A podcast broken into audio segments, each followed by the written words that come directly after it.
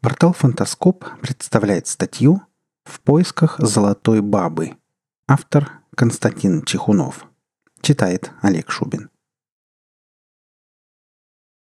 Ей поклонялись на протяжении многих веков народы северо-восточной Европы и Сибири.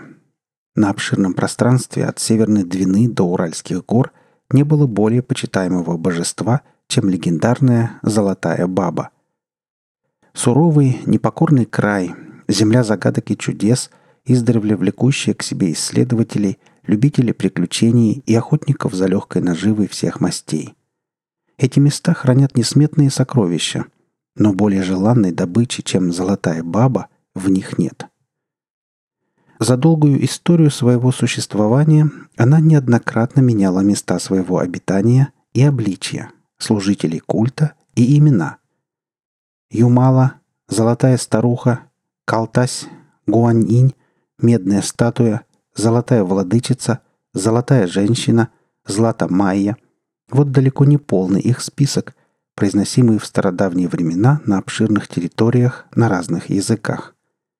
Из-за необычной популярности ее еще называли «сибирский фараон». Данные о ее облике тоже разнятся. То она описывается как статуя беременной старухи с еще одним ребенком, то женщиной с двумя детьми, одного из которых она держит на руках. Порой она предстает перед нами в виде миневры с копьем, или просто сидящей ногой фигурой. Иногда у нее в руках появляется рог изобилия, а изредка это просто скала, в очертаниях которой угадывается образ матери с ребенком на руках. На протяжении веков многие пытались завладеть идолом, но он всякий раз неизбежно ускользал от жадных рук. Первое упоминание о походе за золотой бабой найдено в скандинавских сагах примерно тысячелетней давности – Отважные мореплаватели совершили набег на сибирские земли, которые сами называли биармией. Добычу они тогда взяли богатую, и даже сам идол видели. Но, по легенде, налет закончился для них плохо. Золотую бабу забрать им не удалось, да и сами викинги едва ноги унесли. У славян эти земли назывались Пермью Великой, а первые упоминания о бабе появляются в новгородской летописи XIV века. Какова же природа этого идола? Золотая баба есть образ собирательный, вобравший в себя частицы различных кумиров многих языческих верований, или это многоликое божество, способное представать всякий раз в новом обличии – что касается ее постоянных миграций по обширной территории от Северной Двины до Оби, то этот факт легко объясним. Бабу перепрятывали служители культа, гонимые грабителями и миссионерами христианства. Если учесть, что кумир был способен давать прорицательные ответы на вопросы жрецов, то не исключено, что богиня сама сообщала им, где лучше схорониться в очередной раз.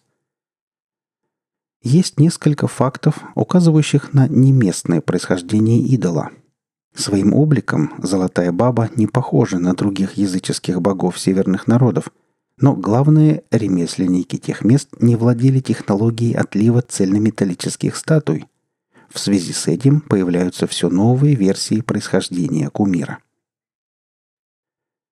После гибели Гипербореи часть населения затонувшего материка переселилась на русский север – Особенно много следов ушедшей цивилизации обнаруживается на Кольском полуострове. Именно оттуда статуя, созданная гиперборейцами, могла попасть в Сибирь. Угры и готы, совершающие набеги на Рим, могли прихватить статую там в качестве военного трофея при разграблении городов. Впоследствии ей несложно было переместиться на северные земли. Кто-то считает, что золотая баба – это статуя Будды, образ которого в буддизме сливается с богиней Гуаньи. Согласно христианской версии, это украденная при набегах кочевников из православного храма статуя Мадонны.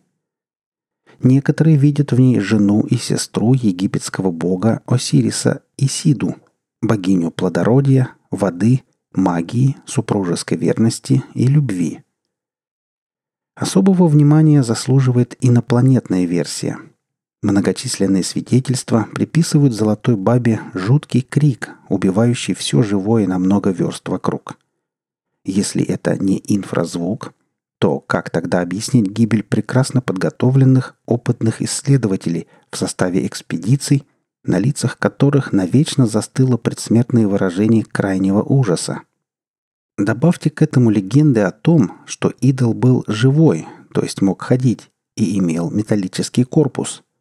Получается инопланетный робот, исследователь, или неисправный механизм пришельцев, оставленный на Земле за ненадобностью – Некоторое время он еще мог функционировать, пока окончательно не превратился в неподвижную статую. В сердце Уральских гор есть хребет Мань-Пупу-Нер. Местные оленеводы называют его «гора малых богов».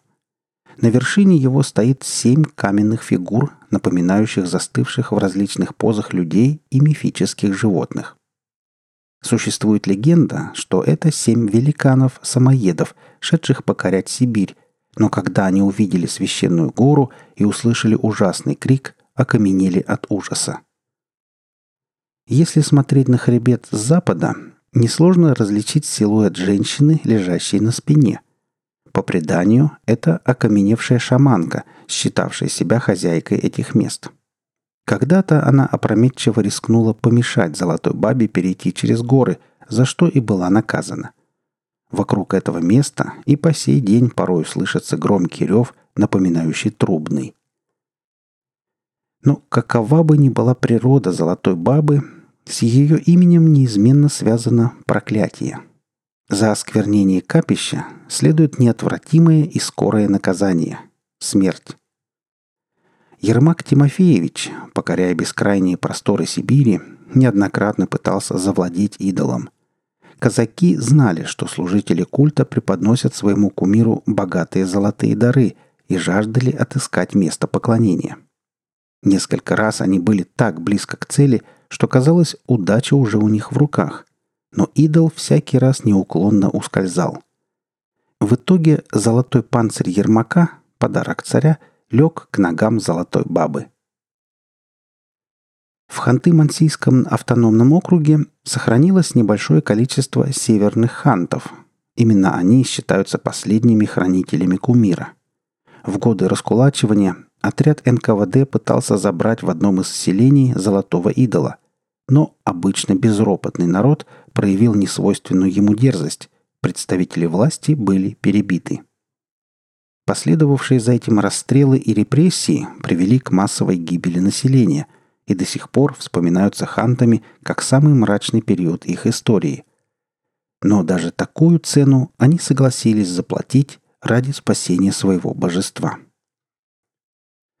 Народы Ханты и Манси называют Золотую Бабу Кызымской богиней и почитают ее как самую сильную свою покровительницу – Ей приписывают способность принимать облик животных и птиц. Зайца, кошки, лебедя, ворона. Последний раз идол показался в 1961 году. Один деятельный председатель колхоза обнаружил золотую статую в охотничьем лабазе и сообщил о находке в Ханты-Мансийский краеведческий музей. Помчались аж семь музейщиков, но хранители к их приезду успели подменить идола его деревянной копией. Но и этого истукана в связи с его безусловной древностью сотрудники музея увезли с собой. За последующие три месяца умерли все семь музейщиков, их дети и внуки. От неизвестного недуга скончались восемь детей председателя, а самого его разбил паралич. За много веков образ золотой бабы тесно переплетается с культурными традициями и сказаниями сибирских народов. Именно с нее Бажов срисовал свою хозяйку Медной горы.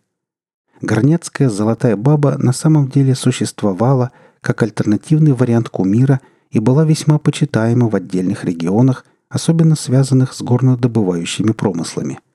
Она наделяет новорожденных душами, охраняет клады – является обладательницей медных и малахитовых руд – малахитница.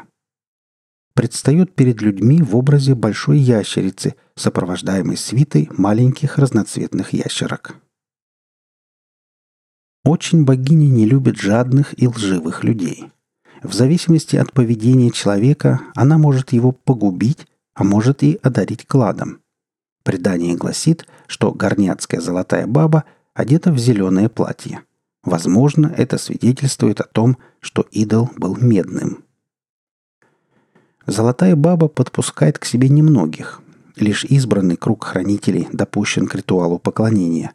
Но в награду богиня дарует посвященным знания, силу и неограниченные возможности.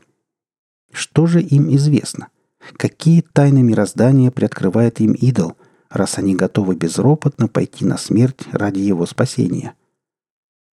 Считается, что человек, почерпнувший знания богини, способен запустить глобальные процессы вселенского масштаба. Не этого ли стараются не допустить хранители? Есть поверье, согласно которому существует связь между Золотой Бабой и судьбой России. И один дореволюционный ссыльный, похоже, это подтвердил. Непонятным, непостижимым образом он сумел добиться расположения богини и приобрел могущество и власть. Что из этого получилось, хорошо всем известно. А звали его Иосиф Сталин.